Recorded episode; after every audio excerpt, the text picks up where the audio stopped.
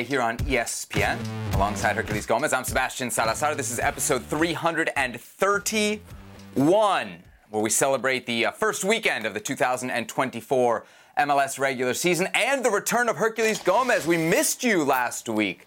Brother, Yes. are you okay? You recovered from the Sounders loss this weekend? I know you're an LAFC guy now, but that must have stung. Yeah, yeah, that's what happened. I can't. What are you wearing? I can't. Like, I feel like I need 3D glasses to look at you right now. No, it's your it's your eyes. It's your eyes. It's definitely not the kit. This is a shout out to the Maryland Bobcats of Nisa. This is a couple years old, but I think it was their uh, their third kit. A little something. We're gonna be talking a lot of kits coming up here uh, on the show in the coming weeks, as it is kit release season. Coming up on this edition of Futbol Americas, however, Jeff Kassouf is going to join us in just a little bit. Of course, we got USA Mexico in the CONCACAF W Gold Cup, just about two hours away from kickoff out there on the West Coast. Huge weekend, Herc, for Americans abroad. We're going to talk about some big performances in Europe. We got Chicharito back on the field with Chivas. Uh, in Liga MX, and you had your reporter hat on last week, so we'll have your one-on-one with uh, Will Kuntz, now the GM with the uh, LA Galaxy uh, after moving over from LAFC. but let's start, speaking of the LA Galaxy, with their matchup against Inter Miami and Lionel Messi. Packed house uh, out there in Carson. David Beckham in his full circle moment. Herc was there, producer Beto was there, so was Sergio Busquets, and he pulls down the new DP, Joseph Paintsil here. Obvious penalty, Herc. Uh, right in front of Edward Norton too. Uh, goes down. Sergio Busquets, you got to get booked there. He does not get booked. This is a clear booking penalty right there. I'll tell you what, the Ghanaian winger looking very active in this game. So eventually we do go to the spot. It's going to be Riqui Puig, who steps up against Drake Callender and can't beat him, Herc. Yeah, that one's gonna sting Riqui Puig because the last time I remember him taking a penalty kick, he missed as well. It was in Salt Lake. Misses that one. Big chance for the Galaxy. Massive save for Drake Callender. Game stays scoreless. 29th minute, Puig trying to redeem himself, shot off the crossbar with a touch from Callender. Ridiculous touch from Drake Callender. This is all Drake Callender. Riqui Puig trying to catch him on his near post. Great strike. Even better save. Look at this right here. Fingertips, then off the crossbar. Hmm. Galaxy knocking on the door and the woodwork, but unable to break through. Quiet first half for Messi, almost though her taking advantage of a Galaxy mistake here. His shot deflected, but ultimately saved. Yeah, I think John McCarthy just wants to make sure and he parries it wide. Maybe could have caught it. You don't want to take any chances. So scoreless at the half. We go into the second half. Messi starting to come to life on that left foot. Draws another save.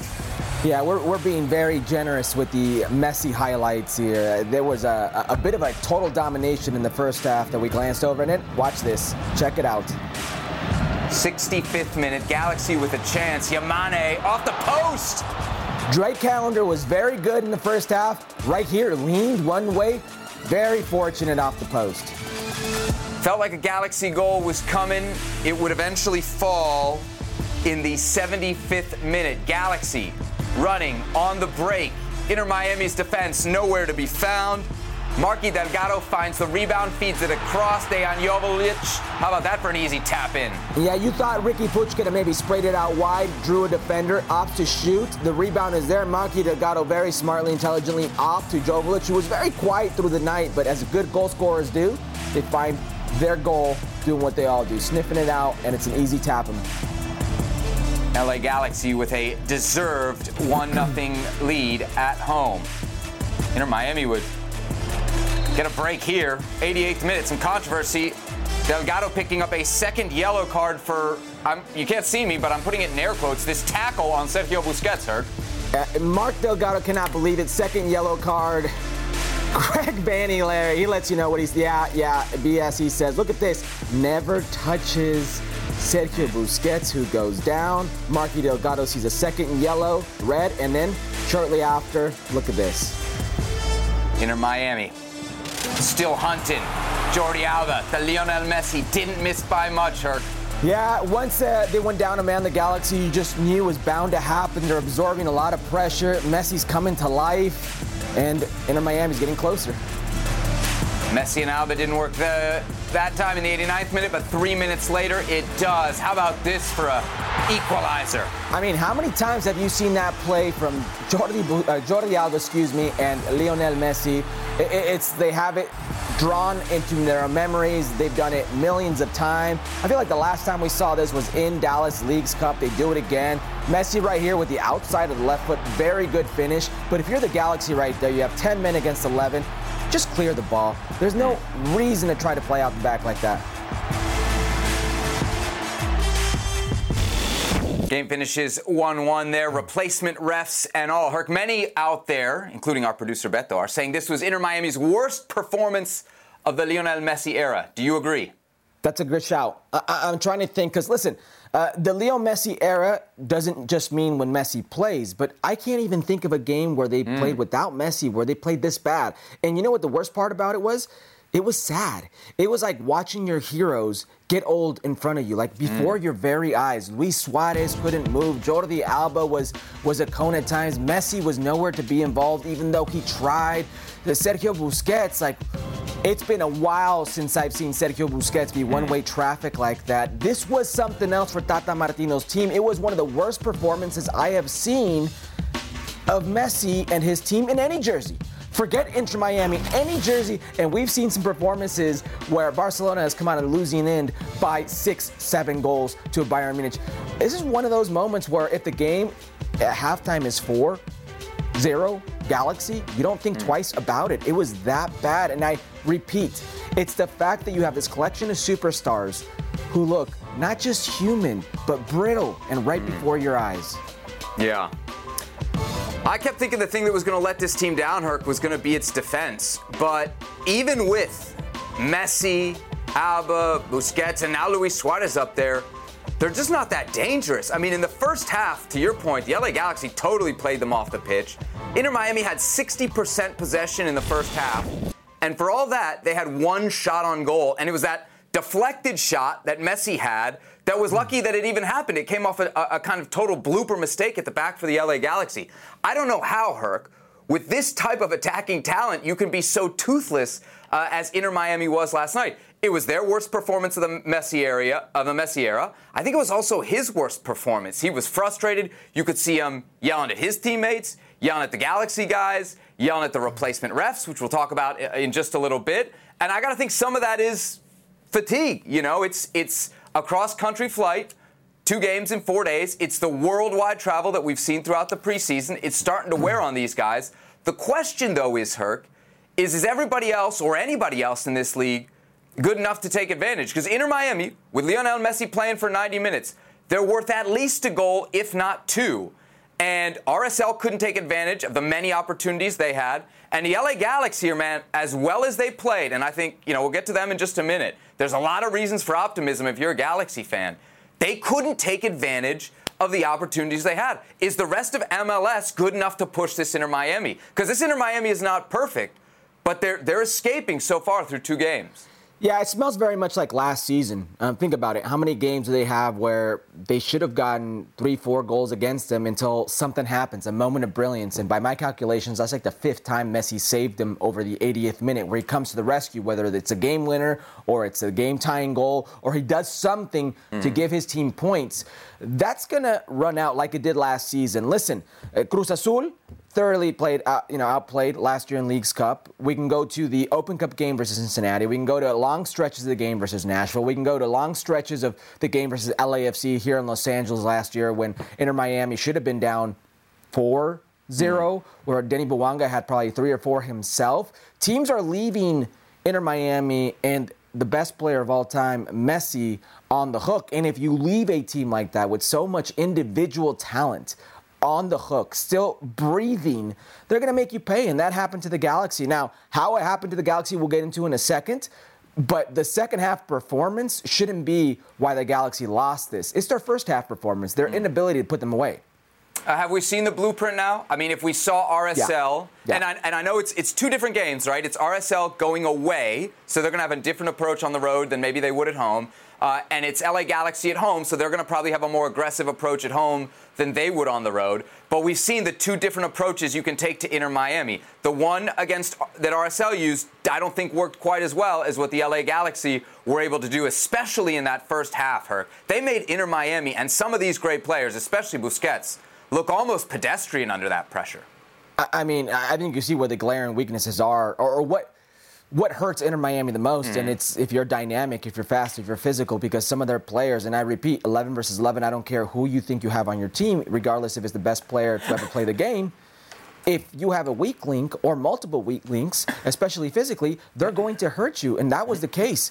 Joseph Paintsil, excuse me, had a field day in the first half. I think Diego Fagundes cutting in and allowing you know some of that play to come in centrally to Riqui Puig uh, was very good in that first half.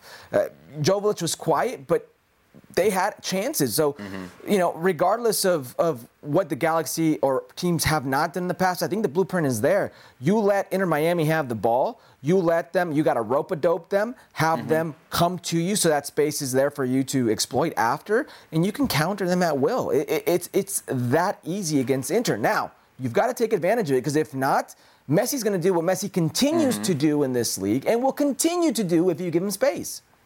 Uh, Herc, since you mentioned Luis Suarez, let's go there next. That's now two games in MLS without a goal, and he's looking, you know, every single one of those 37 years. I think that's safe to say as we take a look at the uh, Luis Suarez heat map here. How long do you think Inter Miami can rely on this guy, based on what we've seen so far? It doesn't look too different than what we saw with Josef Martinez last year, if I'm being honest. And, and given Luis Suarez's track record, uh, I'm willing to give him some time. Now, now a, a good buddy on social, you know, the tactical manager Filippo Silva, he actually put up uh, Suarez's stats in Brazil. The first 15 matches, four goals, four assists. The next 18, 13 goals, seven assists. So what I'm trying to tell you is you got to have faith in the man. He's a goal scorer. Let him score some goals. He's going to start feeling it, and it'll start happening. You've made an investment here and, and, and not just on Leo, uh, sorry, on Luis Suarez, but Leo Messi, and that means keeping Messi happy, and Messi and friends is part of that equation. Tata Martino's not going to rock the boat. He's not mm. going to start moving Luis Suarez around. He's not going to start moving Sergio Busquets. He, he's going to look for solutions to patch the team up and hopefully get these guys going. Because I think it's safe to say we all agree if this team can get going with the amount of individual talent they have and collectively how they know how to play together, they could be a very, very scary team. But as I see it right now, unless this team drastically changes in the transfer market come summertime, it's not going to be an easy road for Messi. Uh, so you mentioned something earlier that, that piqued my interest when you talked about watching your heroes age, right? Yeah. Um, as we're watching Luis Suarez, for those that didn't watch this game, there's kind of two ways that players, I think, can age. You can see a guy and you can say, all right, he doesn't have what he used to have, but he's still useful, right? He can still do a job on a day. He may not be what he was five, ten years ago. And then there's the other evaluation, which is this guy has hit the wall.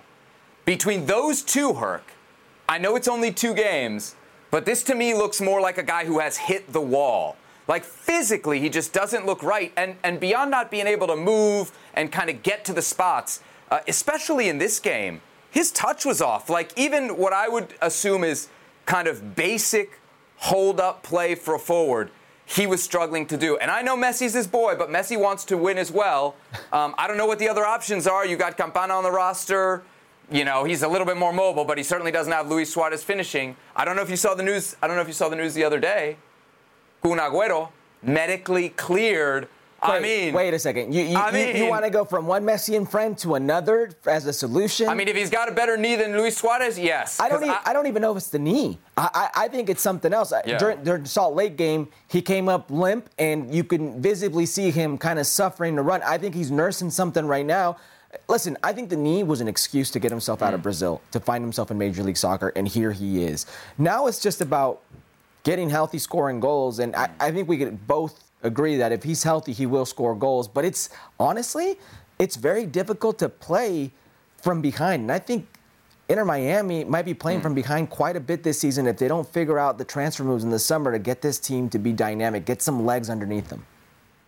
Good news. Luis Suarez, just a one year deal. I think there's an option for 2025, but uh, just the one year through 2024. Let's talk about the elephant in the room, the thing that nobody at Major League Soccer, Herc, wants you to talk about the replacement refs. Now, you weren't here on Wednesday, but Casey was very kind to the replacement refs Oh, on Wednesday. good. You, you hardly noticed, hardly noticed the difference. Right. Uh, I think we noticed it in this game, yeah? It was terrible. Um, call a spade a spade. Uh, it- it's not their fault that they're not capacitated to be at this level. But Well, it is their it is their fault. They they, they took the assignment. There's a No. lot of refs out there No, that stuck by the, the, the union here. That's there fair. are a lot Fair. of there are yeah. Fair. So they That- wanted the spotlight. They wanted, as Don Garber would tell you, this wonderful opportunity to check out the, the depth of the referee talent pool. Very fair. I will concede there. This can never be a foul, let alone a yellow card for Mark Delgado. It can be a yellow card for simulation uh, from Sergio Busquets. And, and I, I, I will actually ask Major League Soccer to look into retroactively one, uh, withdrawing, rescinding a yellow card or the red card from Mark Delgado, and two, adding a third yellow card because Sergio Busquets got three yellow cards or should have gotten three yellow cards on the night. He should have had three yellow cards. The first one for pulling Paintsil down, that's a yellow. The second one, which he earned, and this one for simulation. This should be a suspension. The eyes of the world are on this game. All these social media accounts are going viral for what you did not call. They think MLS is a joke because of the refereeing. They think this is a Mickey Mouse league because of what you just showed them right there. So you have to take power back into your hands. You can't review a yellow card. I understand why VAR didn't go there. Okay, it's a red card off a yellow card. You can't review that. I understand. But you can go back and make it right, make amends. This is a situation right now, Major League Soccer, Don Garber, the powers that be, have the power to make it right. The world is watching, so we want to see. Yeah. I don't know if you saw the reporting from our good friend over at the Philadelphia Inquirer, Jonathan Tannenwald. It says uh, MLS is apparently threatening big fines against players or coaches who complain or talk about this lockout with the referees. And I'm sure there's some guys, whether on social media or on the game after, after the game last night, that wanted to have a word here uh, about what's going on. It's an embarrassment for the league. And really, Herc, you got to ask, like, what's the point here? When is MLS going to grow up? You know, we hear about these valuations. Our teams are worth 700 million, 800 million, 900 million dollars. We, we got a TV deal worth 2.5 billion dollars. And, and we're worried about paying the referees. I mean, the ARs, you know, they're earning $35,000 a year reportedly for like 30 games. And, and MLS wants to be this major league, and we're fighting about money. You went out and got Messi. You did the damn thing, and you got you got scab refs, replacement refs. The guy looked like a, a substitute teacher in high school. I mean, it really is a bad look for the league. And on top of all the other stuff, Open Cup, um, they just can't seem to get out of their way right now at Yeah. a time when MLS Herc, I think, should be popping. It should be popping off. This should be the best moment in league history. And Don Garber wants us to talk about other things other than Lionel Messi. Well, guess what? The other things are refs and the Open Cup. That, that's the other things to talk about around this league. It's sad because I've been in Los Angeles playing in that stadium, Dignity Health Sports Park, calling games in that stadium, or watching games as a fan for the better part of over two decades. And it's been a while since I've seen or felt the stadium with that type of atmosphere, that type of electricity. 2005, when I was part of the Galaxy and we played against Real Madrid, was the last time I felt that stadium like that. And it's ruined by the image that you're given because you're nickel and diming what should be somebody you should reward uh, in this case. So I, I, I agree with you. It, it's sad. It, it's it's clownish um, that you would try to fine and censor your own people. Can't censor me. That's why their players quote tweet what I say. You can't censor me. That's a reality. You talked about the flamethrower we have. Here it is. Yep. All right, so Inter Miami and LA Galaxy then finish in a 1 1 draw. Let's turn our attention now to the LA Galaxy side of this. We'll talk about their performance in the game in just a second. But first, let's check out Herc's one on one interview with the new general manager of the LA Galaxy, Will Kuntz, from last week. Here it is. Well, historic day. Uh, how are you feeling? Uh, really excited. Really excited. Glad about the work we did this offseason. All right, let's start at the beginning. Talk to me about the decision for you to leave LAFC and, and come to the Galaxy. How did that come about? Was it a difficult decision for you? Yeah, it's always a difficult decision to leave a club where you've had a lot of success, and you know I was fortunate enough to be there for the start of it, help build it. But I've had a history with the Galaxy that goes back 10 years when I started working with the league, when Bruce Arena was here. And, you know, you, you never have hesitation about coming to a club like this with the resources, the facilities, the, the history behind it. You know, well, Dan Beckerman, AEG, they've been big players in Major League Soccer for quite some time, and we have to go back to pre Beckham years to think about a Galaxy that doesn't have a massive name. It's been that long. Does the LA Galaxy need a massive name, need a big player like that? I, I think we need massive players, right? And and one thing I've said is that I'm not so concerned about star taking, but star making. You know, we're in Hollywood. We've got great fans. Uh, we've got great history. If we have players who are dynamic, score goals, win games, the rest will take care of itself. Now, that's not saying that the Galaxy won't go and get a big player. Is there a big player in their future, or for the time being, the model has changed? No, I, I think what you've seen in the league is that uh, the the growth of MLS in terms of reputation uh, has been massive. The Galaxy are still obviously a huge club. There's still going to be an opportunity to add players who are maybe at the end of their career uh, who have big legacies. They don't necessarily need to be DPs anymore. What do the Galaxy need to do to come back to that Grandesque history? I mean, that one's easy. That's just win games, right? Win trophies. Is it that easy? Uh, I mean, it's not easy to do, but it's uh, the goal is easy, right? And I think uh, you know, winning isn't just you know a result on the field. It's a mindset, right? It's how we go about our business every day. It's carrying ourselves with pride. You know, being hungry, being competitive, and making sure that every day we're trying to get better. Well, one of those winners here in Los Angeles over the years has been Carlos Vela. Carlos Vela at the moment is a free agent. Um, would Carlos Vela be welcomed at the LA Galaxy for you? Yeah, Carlos and I have a, a, long relationship that goes back, and you know what I want for Carlos more than anything is for him to make the right decision for him and his family. Obviously, his talent uh, and his legacy is unprecedented. But uh, yeah, as far as his Galaxy future, I wouldn't say. Let's talk about. Uh, seasons or end of the season. Uh, last year didn't go as planned for the LA Galaxy. Greg Vanney's now been here for a few years, three years. Um, how much time does Greg Vanney have with you to work? Yeah, you know, it's uh, this is a high pressure business, right? And we're always up against it. And so I don't necessarily look at last year's as carrying over, and I don't necessarily think that uh, you know, success is, you know, out of the gate means results, right? It's really about are we playing the way we want to play? Are we bringing guys along the way we need to bring them along? Are they developing? Is the group together? And, you know, one of the, the nice things about MLS is that we don't have a single table system. And right. so ultimately the most important games are at the end of the season. And so, you know, the most important thing is to be making progress towards that. How much pressure is on you to produce a winner, to bring the Galaxy back on their winning ways?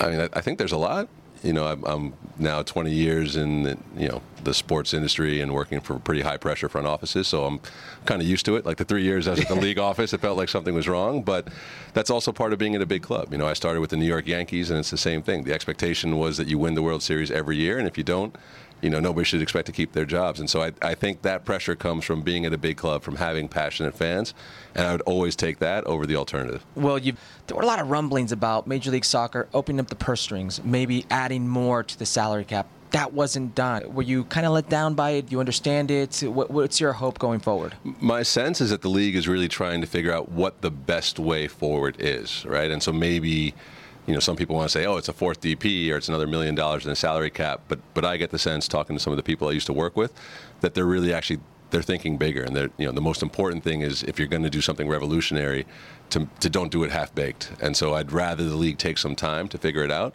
than try and do something that's a half measure. Well, I imagine the Galaxy are salary compliant. Uh, yeah. yeah. Okay. Uh, a team that was under scrutiny for maybe not being so was Inter Miami. H- how is it that they're salary compliant. I mean, because you look at from a neutral standpoint, it's Busquets, it's Luis Suarez, it's Messi, it's Jordi Alba. You know, now it's it's um, Redondo. It's all these great players, Gomez, and you're like, how is this happening? Eh, I'm sure there are mumblings around your peers. What's going on there? You know, it, and uh, trying to stitch me up here on this no, one. No, no, no. I want to know as well. Everybody wants to know because well, we hear these anonymous sources. Right. you know, 79 on the show, we've we've spoken about it. It sounds like sour grapes, right? Right. Because how do you prove it?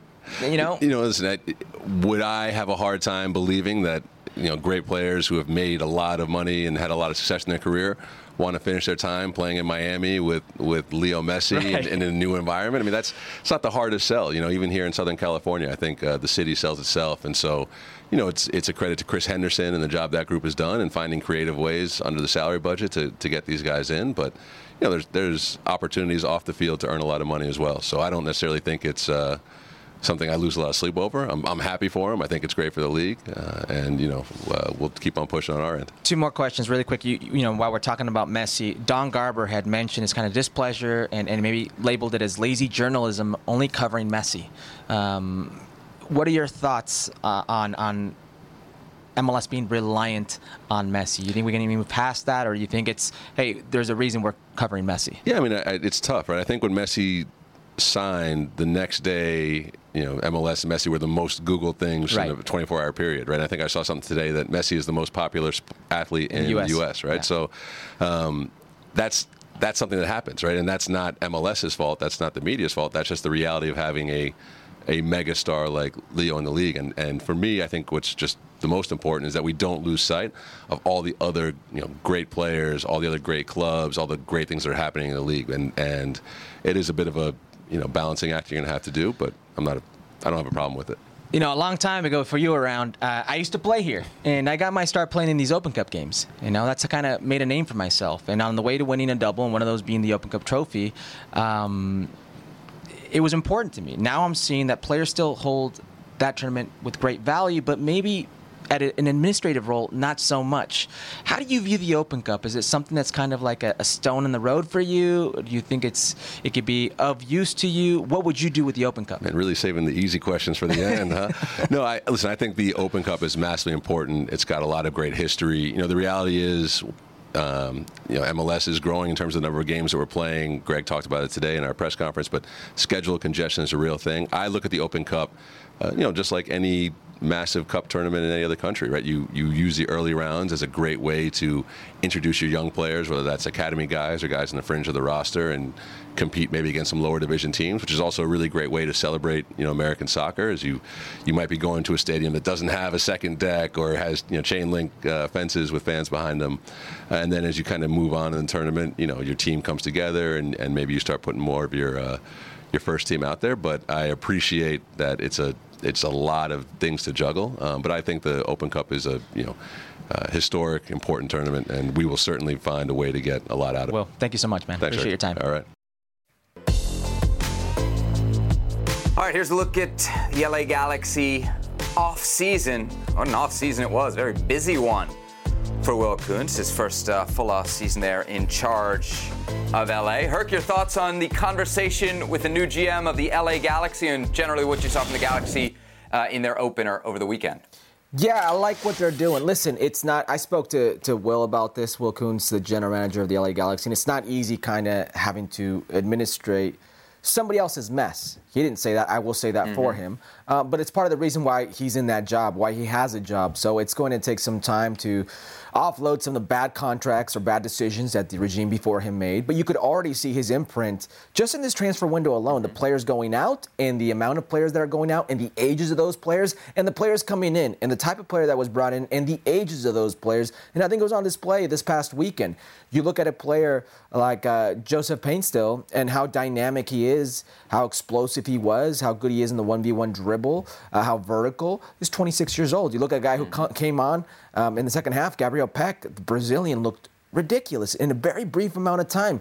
He's another guy in his early 20s. He was part of the U23 uh, Brazilian Olympic uh, program or their intent of, a, of an Olympic team. So uh, it's what they're going for. There is a model. They're trying to do it, and it's going to take time. And I know fans don't want to hear that. I'm one of those mm-hmm. people who don't believe that everything has to take time. But the three-year plan, is, Herc. Three-year plan. Yeah, and we will get to that three-year plan because that was one of a uh-huh. interview I had with Greg Vanney where I mentioned mm-hmm. the three-year plan, and the the response was very telling. And I'll let fans judge for themselves. But going back to Will Kuntz there was a mess before him. So it'd be very mm-hmm. interesting to see how much he can do and how far he can go trying to clean up that mess.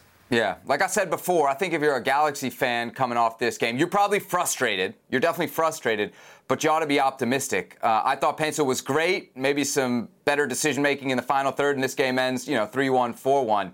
The other player, I know he missed the penalty, man, but Riqui Puig, I mean, he was absolutely running this game for a minute. We've seen that from him in the past. It, it kind of comes in ebbs and flows, but when he's on, uh, he can definitely be one of the best in the league. So I think the Galaxy are looking good, Herc, but I have a question.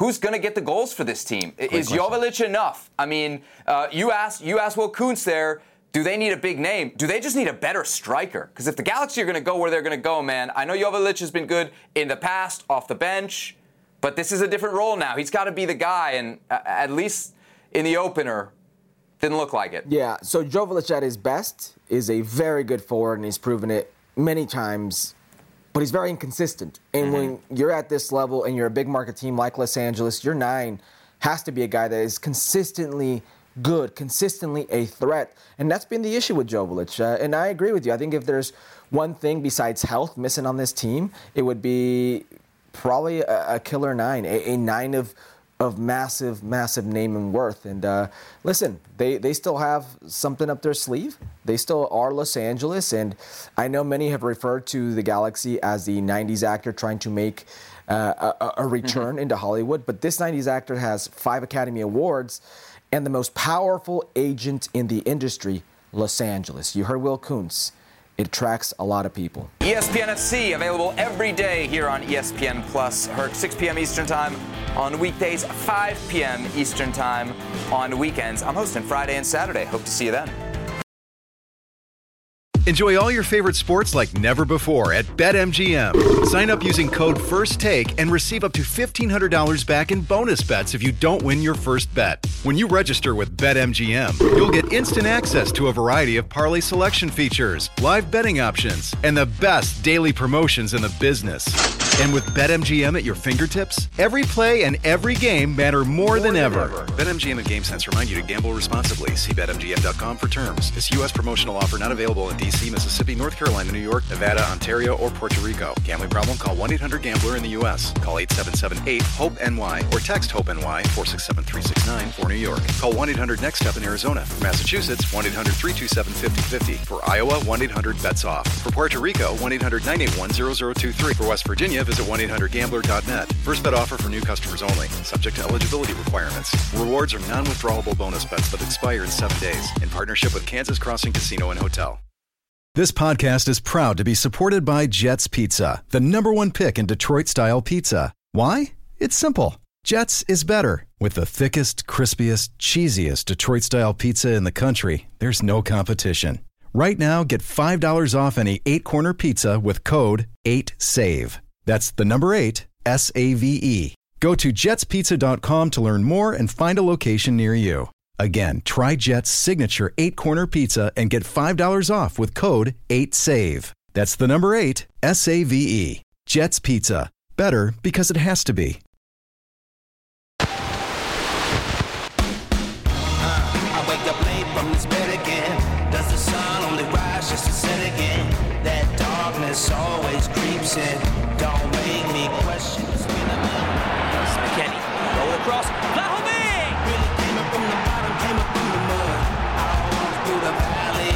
always creeps in. buiten gebracht. De bal valt voor de voeten van Aronson. Do. Foi bem o Balogun, ganhou, invadiu a área, pintou o gol do Monaco. Balogun!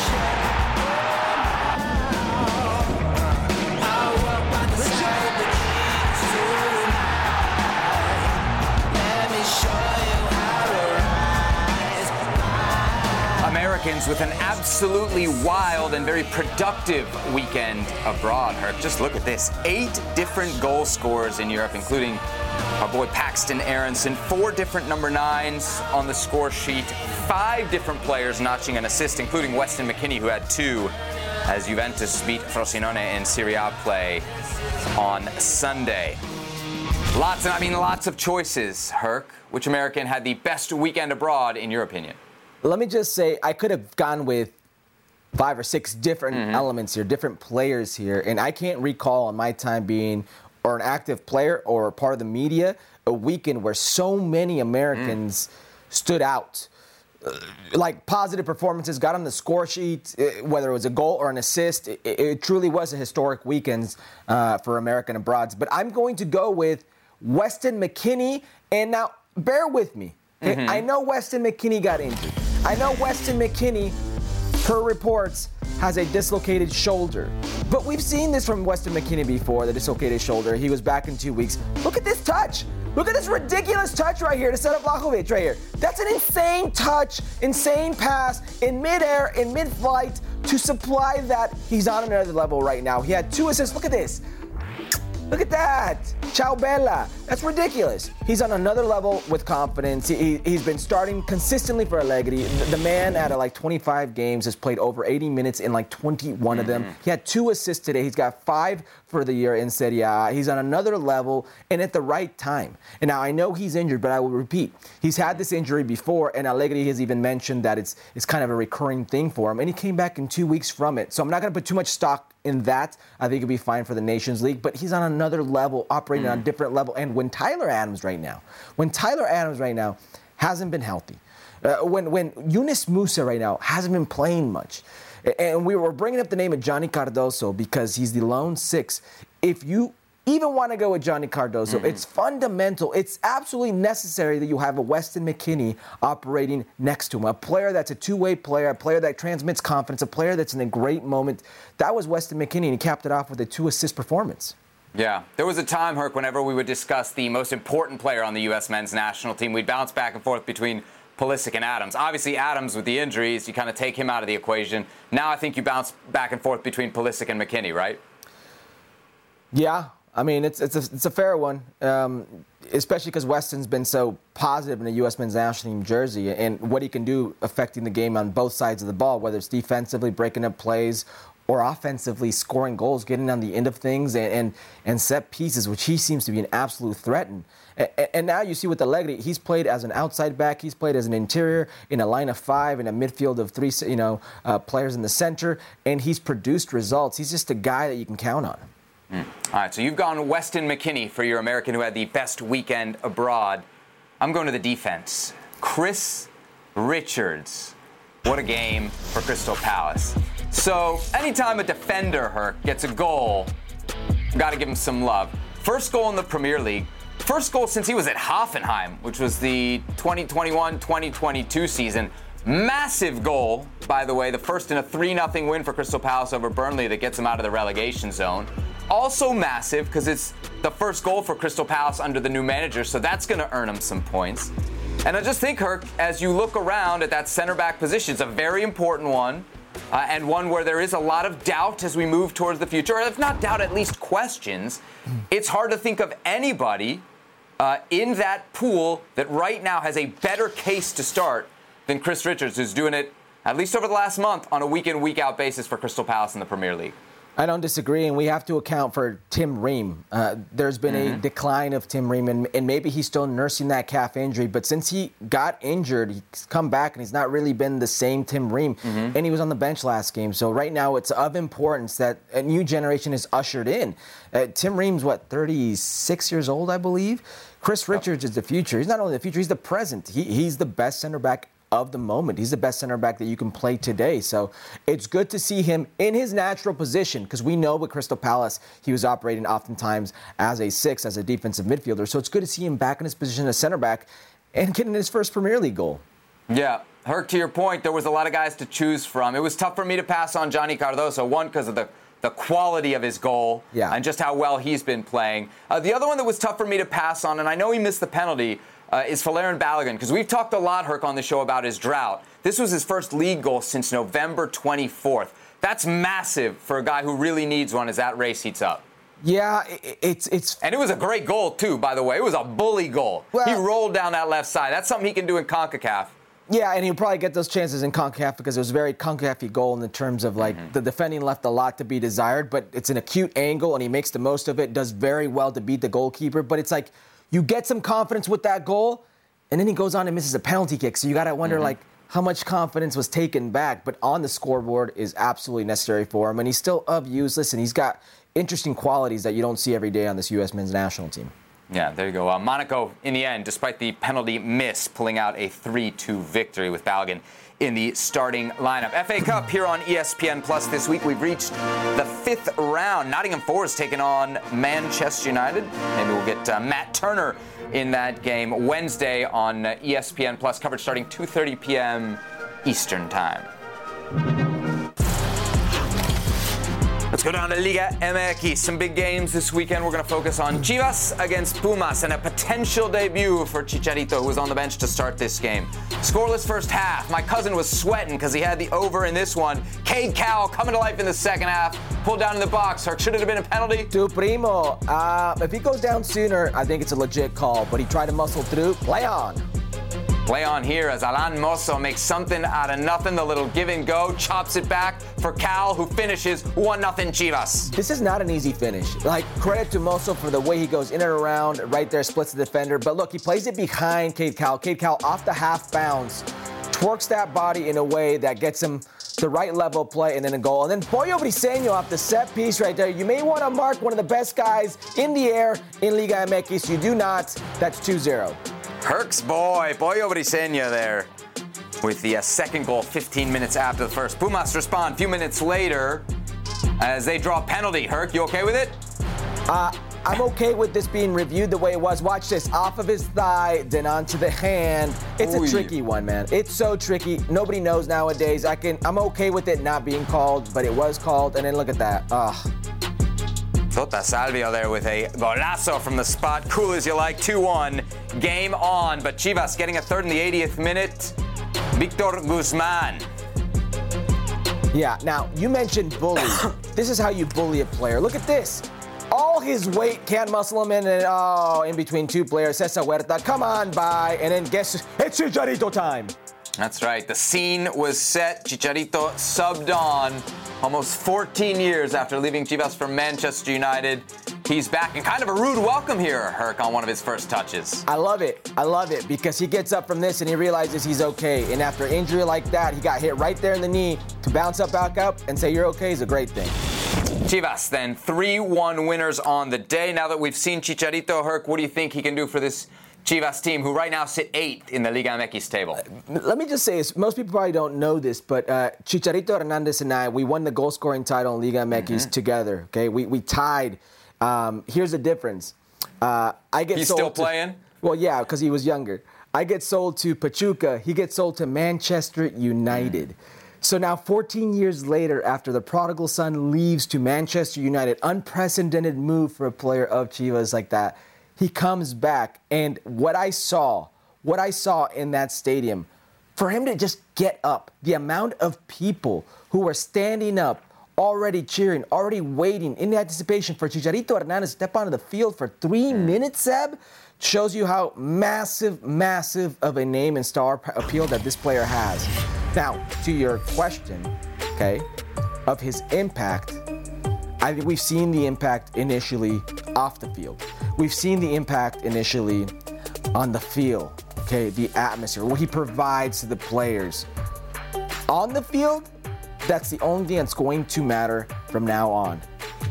Three minutes showed us very little of what he can or cannot do. Mm-hmm. But I think we both agreed that if he is physically fit and has opportunities in front of goal, the way this Chivas team creates opportunities with how dynamic they are out wide, with how suffocating they can be in that midfield. If they give him opportunities, Chicharito's going to eat. I think he can have an immediate impact if healthy, if healthy. And that's going to be the elephant in the room, his health. He's got a lot of games coming up. How much of Chicharito will we see? Will there be load management? And when we see him against any type of opposition, I don't care who it is, but when it's America, what he can do because he was brought here to be that man. That's going to tell us something. But I think he's going to eat. I think he's going to feast. I think he's healthy. He definitely looked healthier than Luis Suarez. I'll say that much. If we're if we're monitoring and if we're comparing those two, I think Chicharito definitely looks uh, more fit. Her, how many, you've had some ACL surgeries, right? I had three knee surgeries, one ACL. Yes. All right. I don't know. Maybe it's different now, but this is like a very short timetable. He had his surgery eight months ago. So is it realistic for a guy, and I know things have changed, but is it realistic for a guy at nine months, at 10 months to be starting and making plays in Liga MX, or is this really a super sub role because they need him right now. There's no doubt they have the hole right there. They need him. Uh, Marin's a journeyman guy who's not not really going to Oh, get you goals. Marin's very young. He's 25. Yeah, he's he's 25. young. He's got one goal. He's got one goal. That's not going to get it done. Not if all these uh, hype train that everything is going on around Chivas is going to be met. Right, right. So Jota Jota Macias was also on the. I understand what you're trying to say, and you're absolutely right. That he was brought there to be the goal scorer, and he's the exclamation point to Gago's team, and I agree Mm-hmm. with you. Uh, is it too soon? No. Listen, players come back as soon as five months. Some of those players are way younger than 35 years of age in an ACL injury. And that's the situation with Javier Hernandez. And Javier Hernandez, the hardest thing he will go through isn't even physical, it will be mental. And I mean this in the best possible way. Your, your doctor can tell you you're ready. Everything in the medical board can say green light, you're good to go. Mm-hmm. But up here, it takes time. Physically, it can be five months, six months. Up here, it can be up with, until a year, and, and and that's a reality. I felt physically fine at five, six months, but I didn't feel mentally fine to not think about that tackle, to not mm-hmm. think about that lunge, to not think about the way there was a challenge, or, or the way I would run, or the way that I would fall off of trying to head the ball or challenge for something. I- It's going to take some time, but I repeat, if Javier Hernandez is healthy and everything leads me to believe that he is healthy, he's going to get looks on this team. And if he gets looks, he's going to score goals. Stretch coming up for Chivas. They got Cruz Azul next, then Club America three times in 10 days, including the CONCACAF Champions Cup. And then March 30th, to close out the month, they got Rayados. I mean, they need him now, Herc. They absolutely 100% need him now. Producer Beto wants me to ask you if you think he'll start any of the three games against America. Oh, um, I don't think he starts. No. I Think No. it, no. I, I, I think it's. No. I don't. No. There you go. There you go. All right, so speaking of the uh, table, where Chivas right now are eighth, just about where they belong. Uh, let's take a look at the uh, top half of the table uh, and remind you just how the uh, playoffs work. Uh, this is about basically through the first half of the season. Right about the uh, midway point. Uh, top six go straight through to the quarterfinals. Seven, eight, nine, and ten. They're going to play in the play-in round for the last two spots in the last eight.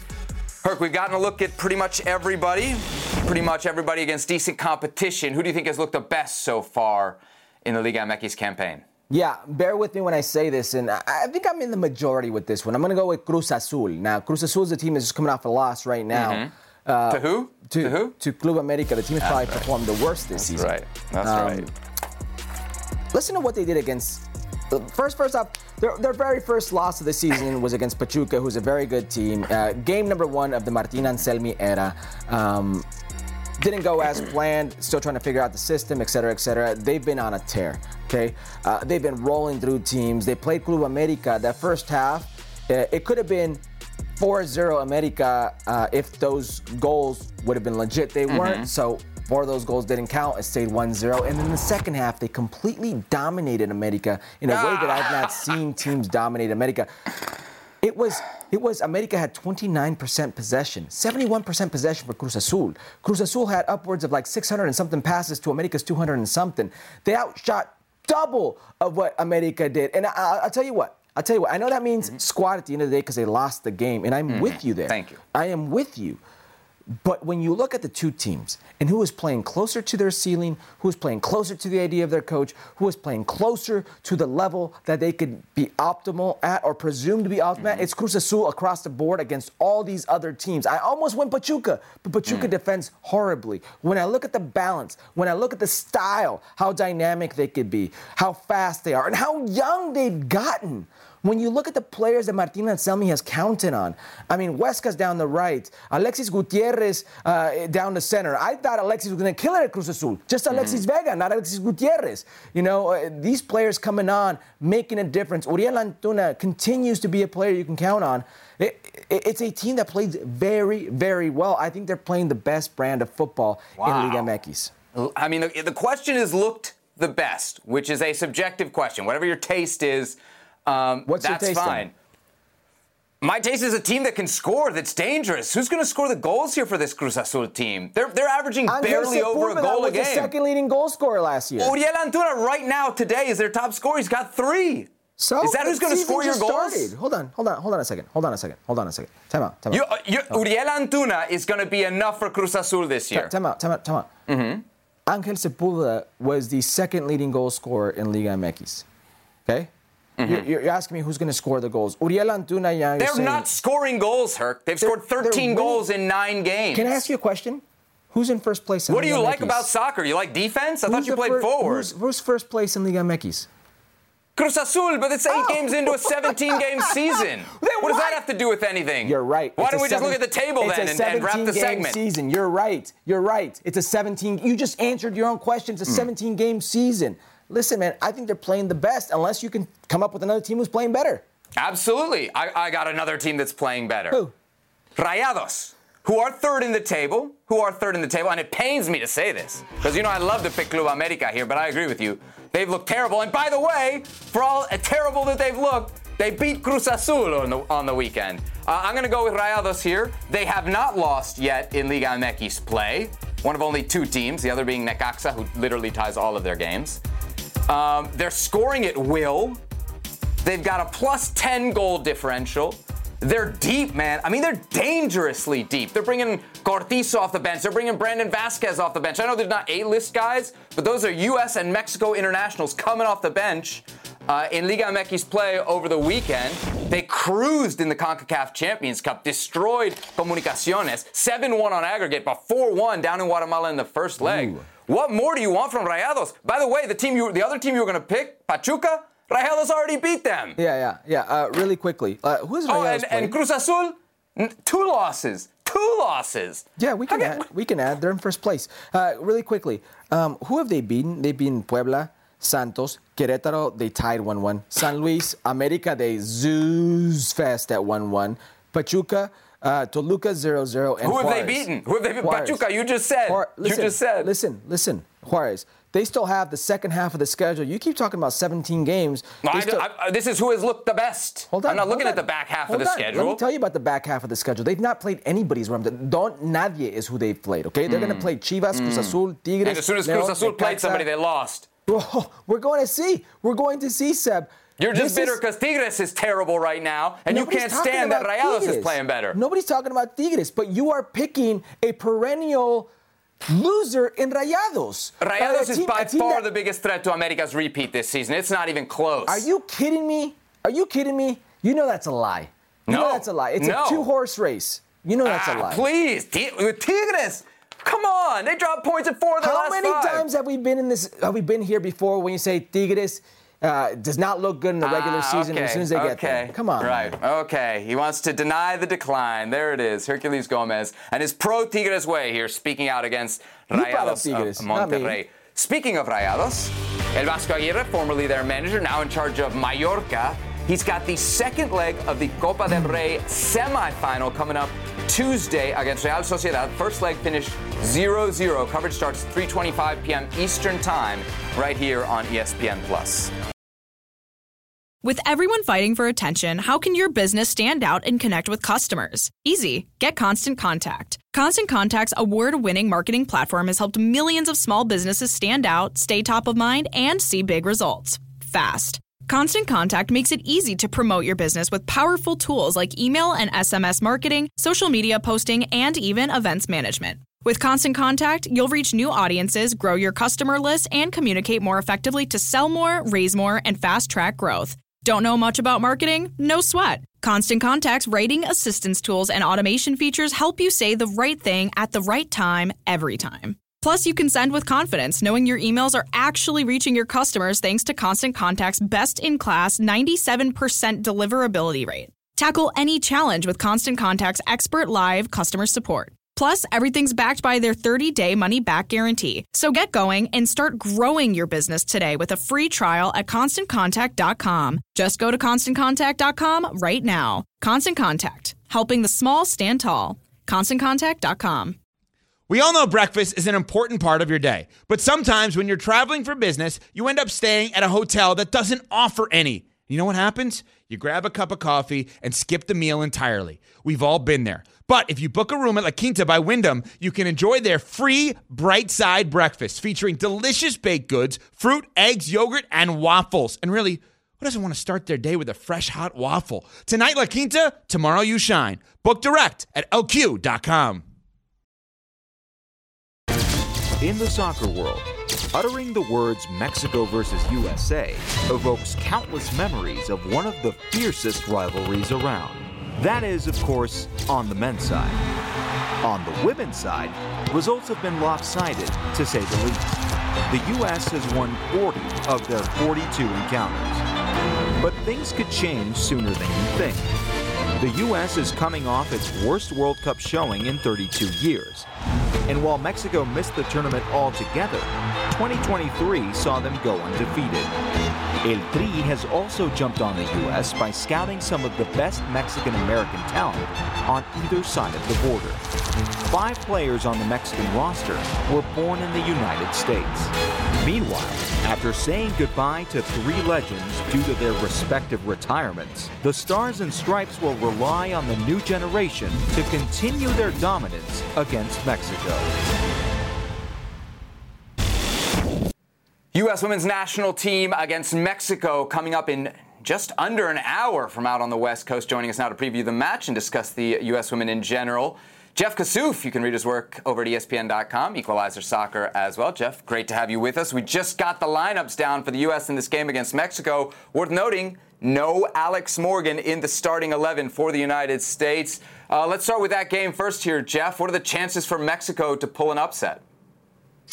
Yeah, I mean, we just saw the stats, right? I think that an upset is going to be uh, a tough order for Mexico. I do think that they looked quite good uh, and really on the front foot, obviously against Dominican Republic. You can look at the, the quality of opponent there in their previous game, but showed some real spunk and inspiration in terms of how they were playing and, and some urgency uh, that I think you want to see in a game like that. But yeah, I mean, look, this is a U.S. team that obviously has a, ton of quality. I think player for player is is the better team. The series itself, uh, which doesn't necessarily mean as much here given the turnover and the transition that the U.S. is in, but there's still a lot of experience on this roster, a lot of quality, and I'd be very surprised to see an upset. It's not that Mexico has not been in good form, but uh, it's it's a tall order here uh, against the U.S. in in Concacaf competition too. They are undefeated in like the last 17 or 18, so it, we we will see on that one. It's going to be a, a good matchup for the two very young teams. I got to ask you, she wasn't, she's not in the start project, excuse me, in the starting lineup, but Alex Morgan, she comes in for an injured Mia Fishel. Uh, she has two goals so far, Jeff. How have you seen Alex Morgan, and her performances? What have you made of it? Yeah, well, look, I mean, I think the goals themselves important, right? 363 days between goals for in, a U.S. jersey for her.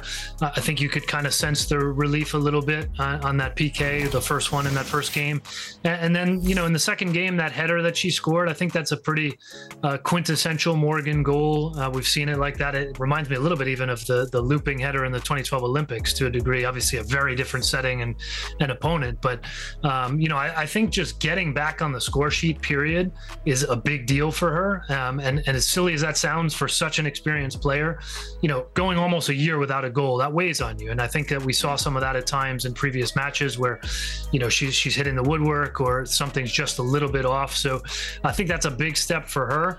Um, and then look, I mean, you know, it, it's, quality of opponent, right? Easing into this tournament, these opponents are going to get better. We're going to see a bigger test, as you said, not in the starting lineup right now. We've seen a lot of rotation from the U.S. so far. I think we'll continue to see some of that at least before the knockout stage here. Um, so, you know, I, I, think it's a positive start for her. I mean, look, she wasn't on this roster initially, right? She comes in for an injured Mia Fishel So to be here in this tournament, obviously a step in a positive direction. To then get on the score sheet when it's been so long, that's a positive step for her as well. Jeff, let me ask you this. I feel like the Mia Fishel injury is a little bit of a sliding doors moment here for the U.S. women's national team because if she stays healthy, and we know she's already playing for Emma Hayes over at Chelsea in that nine position, and she has a good tournament here, you say, okay, you know, she's probably going to start in the Olympics. Instead, she gets hurt. Alex Morgan comes back in and goes from outside the roster to now again having a chance to lay claim to that starting spot. And I wonder if now, all of a sudden, Alex Morgan, whose national team career may have been maybe, you know, starting to wrap up, might be buying herself a little bit more time here. Maybe not just another Olympics, but a World Cup in three years. Um, what do you think about that? I mean, World Cup's far out, right? I mean, that that is that's tough to predict. I think it's tough to predict the Olympics right now. I mean, you talk about sliding door moments. That's been this U.S. team for two years now, right? Mm. I mean, the Mia Fishel injury is coming at a time when Catarina Macario, after two years, uh, I mean, a very long recovery from an ACL, is finally almost back. Is so we're led to believe, and, and hopefully is the case. So, you know, there you lose a nine in, in Fishel. Uh, Macario, obviously very versatile, but could certainly be uh, a withdrawn forward, a, a number nine in a, in a very different way. So, you know, is she going to be healthy again? Mal Swanson was back in training camp as a training player, very different player, obviously. But when we look at this forward pool, Uh, you know, another player, I think you look at Mal Swanson, the form that she was in before the injury last year.